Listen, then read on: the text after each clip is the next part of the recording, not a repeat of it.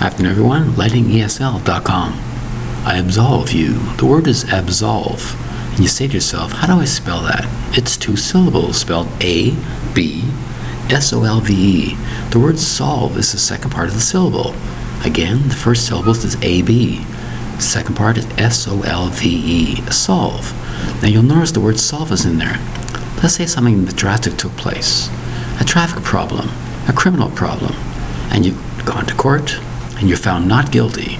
You're absolved from your situation, totally innocent. You're absolved from responsibility. You're totally innocent of the charge. You've been absolved. That is the word absolve. You're formally free of guilt of anything. Absolve. Two syllables spelled A B S O L V E. Absolve. You're absolved from this, absolved from that. Thanks very much for your time. Bye bye.